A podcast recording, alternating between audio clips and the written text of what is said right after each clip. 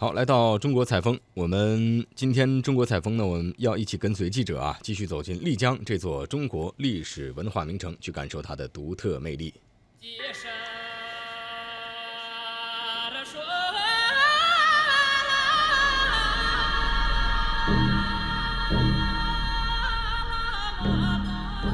每个人心中都有一个魂牵梦绕的圣地，每个人心里。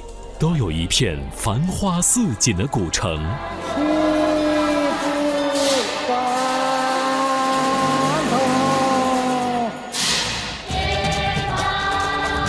梦境映照视野，声音传递真情，魅力中国丽江之美，带你感受魂牵梦绕的璀璨幻境——丽江古城。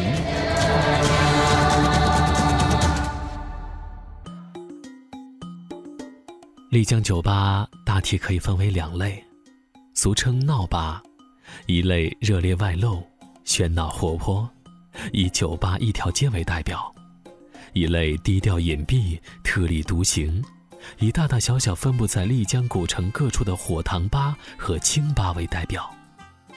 丽江古城酒吧一条街一头连着四方街，一头通向古城入口大水车。这是丽江古城最繁华的所在。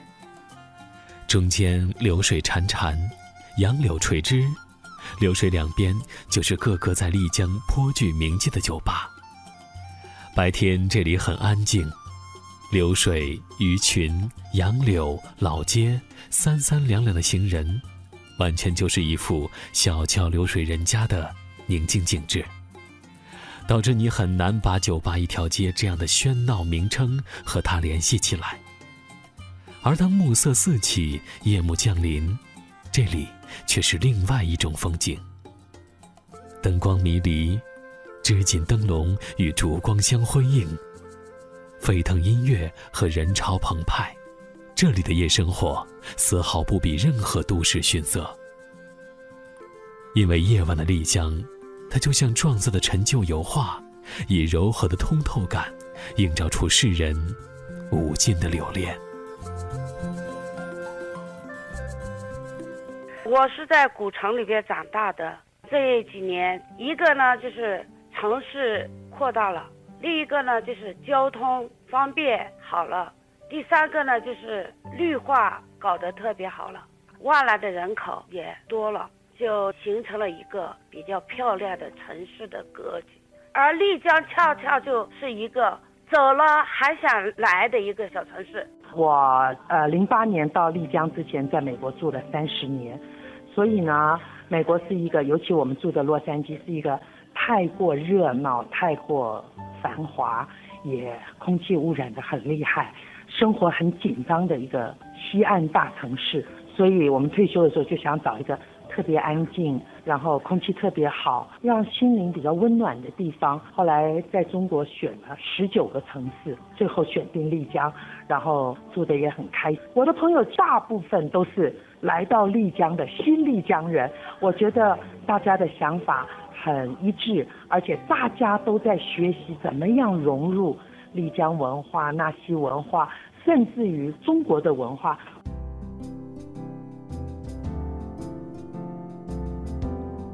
丽江古城的酒吧一条街，是丽江古城最有特色的一道风景。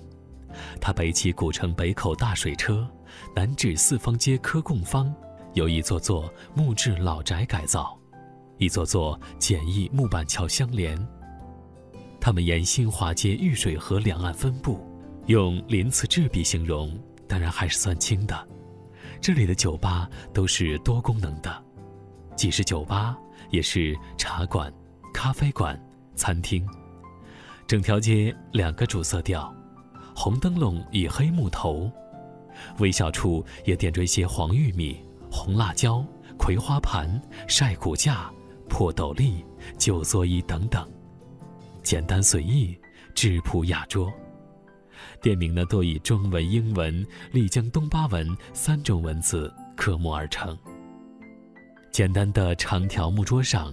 闪着烛光，与玉水河上漂浮的许愿灯相映成趣。到丽江古城的酒吧街，只有你体会过，你才会发现，它原来是如此惊艳。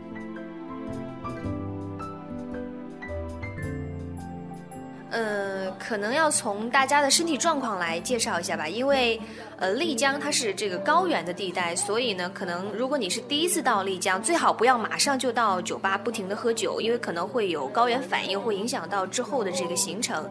嗯，另外呢，就是在丽江的古城酒吧一条街上面是有很多的酒吧，人呢也是相当的多，所以呢，也是提醒来这儿游玩的这个朋友哈，一定要保管好自己的贵重物品。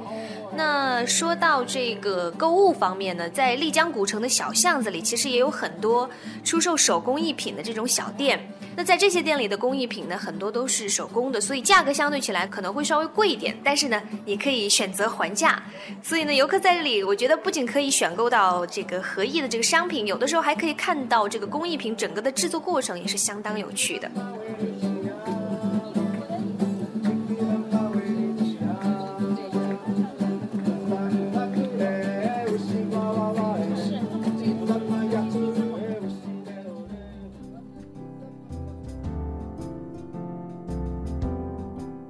在丽江的夜色里，仅仅是漫步，你就很难不把自己融进去。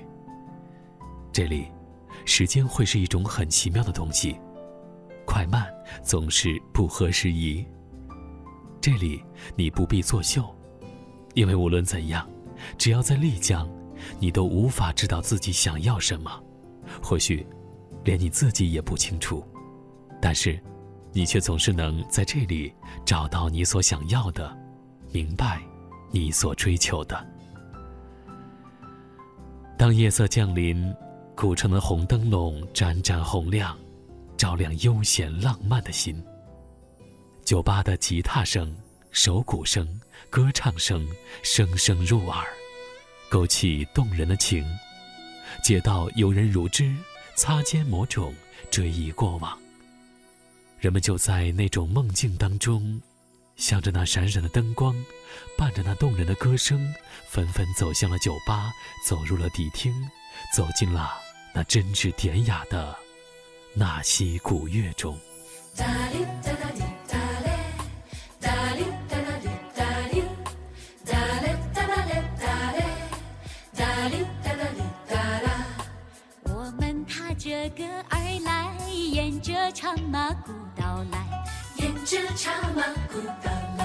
我们踏着歌而来，随着雪山情流来，随着雪山情流来。那西的古乐把我们带回到悠远，小姐就想让我们和世界相连，小姐就想让呀让我们。好，听众朋友，以上就是本期《魅力中国》节目的全部内容，感谢您的收听。明天的同一时间，我们再会。再会。